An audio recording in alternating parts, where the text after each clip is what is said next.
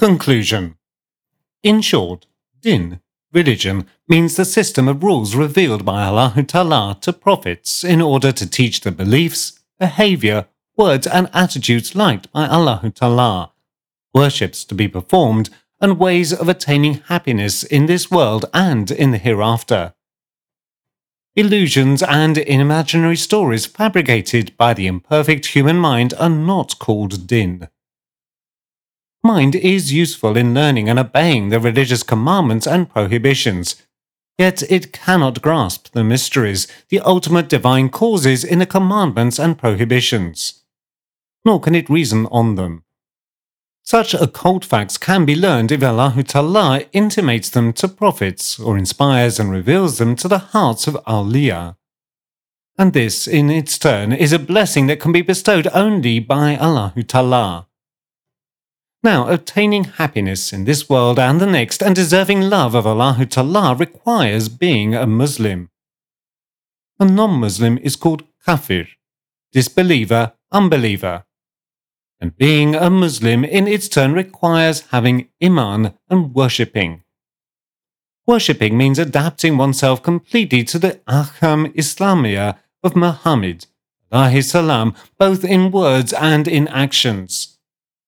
The prescribed worships must be performed only because they are the commandments of Allah Ta'ala, without expecting any worldly advantages from doing them.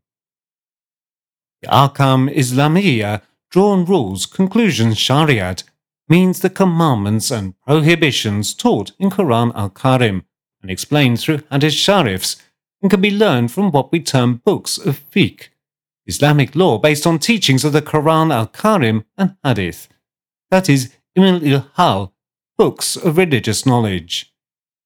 It is Fard al Ain for everyone, men and women alike, to learn the Ahkam Islamia, that is, the religious principles incumbent to do or not to do for every individual Muslim. These principles are remedies protecting men against spiritual and physical diseases. Learning medicine, arts, trade, or law would take a person years in a high school and then years in a university. By the same token, learning the books of Umm al-Hal and the Arabic language requires studying for a number of years. People who do not learn these things will easily fall for the lies and slanders fabricated by British spies and by mercenary, hypocritical, and so called religious men and treacherous statesmen misled by British spies, will consequently end up in a disastrous and afflictive destination in this world and in the hereafter. Expressing the Kalimat as shahada and believing in its meaning is called Iman.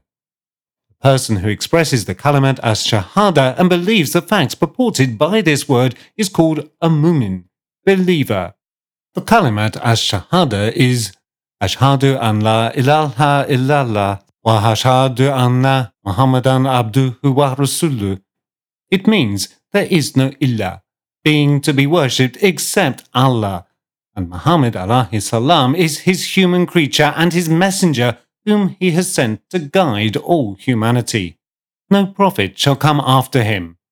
It is stated as follows in the Tahtawi annotation footnotes at the end of the subject dealing with how to perform the daily prayers of Salat, which one has somehow missed or omitted in the book Marakil Falah, well-known book on Hanafi Madhab Fiqh. Islam is not only believing that Allah exists. Those disbelievers who attribute partners to him believe in his existence too. For being a mu'min, believer, it is necessary to believe that he exists, that he has attributes of perfection, such as being one, being alive, omnipotence, omniscience, and will, that he sees and hears all, and that there is no creator except him. To believe that Muhammad salam, is the messenger or prophet means to believe that all his teachings were dictated to him by Allah Ta'ala. Allah Ta'ala revealed Islam, that is, Iman and the teachings of the Ahkam Islamiyah to him through Quran al-Karim. The commandments to be observed are called fard. Prohibitions are called haram. Together they are called Ahkam Islamiyya. Soon as a person becomes a Muslim, it becomes fard for him to perform salat five times daily and to learn the Islamic teachings commonly known among the people. If he slights learning them, that is, if he says that it is unnecessary to learn them, he loses his iman and becomes a kafir, disbeliever. It is written in the 266th letter in our book Mektubat, Letters by Imam Rabbani, Qudissa Sirur, that those who died as kafirs will not be forgiven and will be subjected to an eternal fire in hell. A person who loses his iman is called a murtad, renegade.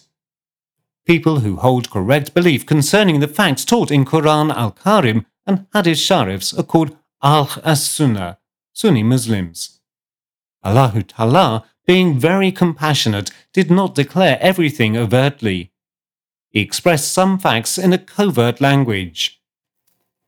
People who believe in Quran al-Karim and Hadith Sharif but do not agree with the scholars of Ahl-as-Sunnah in interpreting some of their parts are called people without a madhab. Of the people without a madhab, those who misinterpret only the teachings of Iman expressed covertly are called people of bidat, or deviated Muslims. Those who misinterpret the openly declared ones are called mulhids. A mulhid is a disbeliever, although he may consider himself a Muslim. A person of bidat, however, is not a disbeliever. Yet he will certainly be subjected to very bitter torment in hell. Among the books which inform that Ahl As-Sunnah Ulama, Muslim scholars who are recognized as having specialist knowledge of Islamic law and theology, are on the right path and are superior. The book Mazan ul Fiqh il Kubra of Muhammad Suleiman, a virtuous man from Sudan, is very valuable. On the other hand, Kafirs who pretend to be Muslims though they are not and interpret the overt teachings of Quran al Karim in accordance with their own personal mental capacities and scientific information, and mislead Muslims are called zindiks. Different scholars of Ahl as Sunnah drew different conclusions and meanings from the covertly expressed parts of the Ahkam Islamiyya. Thus, four different madhabs appeared in matters pertaining to religious practices that is, in adapting oneself to the Ahkam Islamiyya. These madhabs are called Hanafi, Maliki, Shafi, and Hanbali. These four madhabs agree in matters pertaining to Iman, belief. They differ slightly only in ways of worship. People who belong to these four madhabs consider one another brothers in Islam. Every Muslim is free to choose and to imitate any of the four madhabs and to perform all their deeds in accordance with that madhab. Muslims parting into four madhabs is the result of the mercy, the great compassion Allah Ta'ala has over Muslims. If a Muslim has trouble performing a worship compatibly with his own madhab, he can imitate another madhab and thus do his worship easily. Conditions to be fulfilled for imitating another madhab are written in our English book, Endless Bliss. The most important worship is the Salat. If a person performs Salat, it will be understood that he is a Muslim. If a person does not perform Salat, it will be doubtful whether he is a Muslim. If a person values Salat and yet neglects it because of indolence, though he does not have a good excuse for not doing so, the law courts of Maliki, Shafi, and Hanbali madhabs will give him a death penalty if he is in one of these madhabs. If he is in a Hanafi madhab, he will be kept prisoner until he begins performing Salat regularly and will be commanded to perform all the prayers of Salat he has omitted.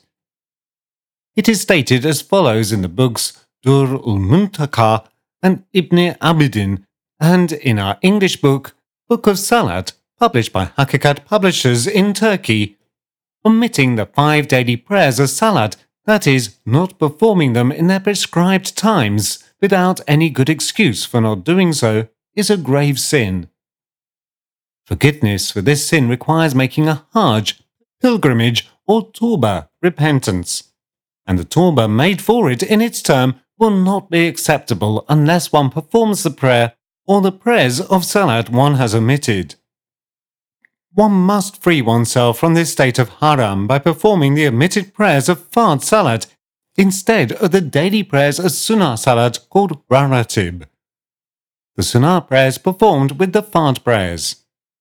It is written in authentic religious books that if a person has debts of Fard prayers of Salat, none of his Sunnat or supererogatory prayers of Salat will be accepted even if they are Sahih, performed properly.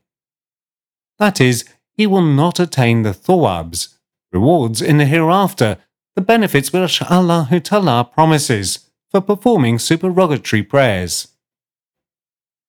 Their writings are quoted in our English book Endless Bliss. It is not sinful to miss a salat for good reasons prescribed by Islam. Yet all the four madhabs agree that one has to perform as soon as possible any prayers as salat one has missed or omitted, be it with good excuses or not. In Hanafi madhab only, it would be permissible to postpone them as long as the time necessary for working for one's living or for performing the prayers of Sunnah Salat called Rawatib, or the supererogatory prayers of Salat advised through Hadith Sharifs. That is, it will be good to postpone the Qada Salats with these reasons.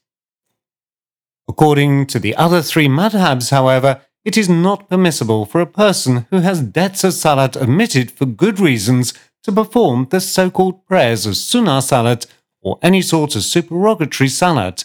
It is haram. The fact that the prayers of Salat omitted for good reasons are not the same with those neglected without good reasons is written clearly in the books of Fiqh, Dur ul-Mukhtar, Ibn Abidin, Dur ul-Muntaka, Tahtawi, Annotation of Marakil Falah, and Jawhara.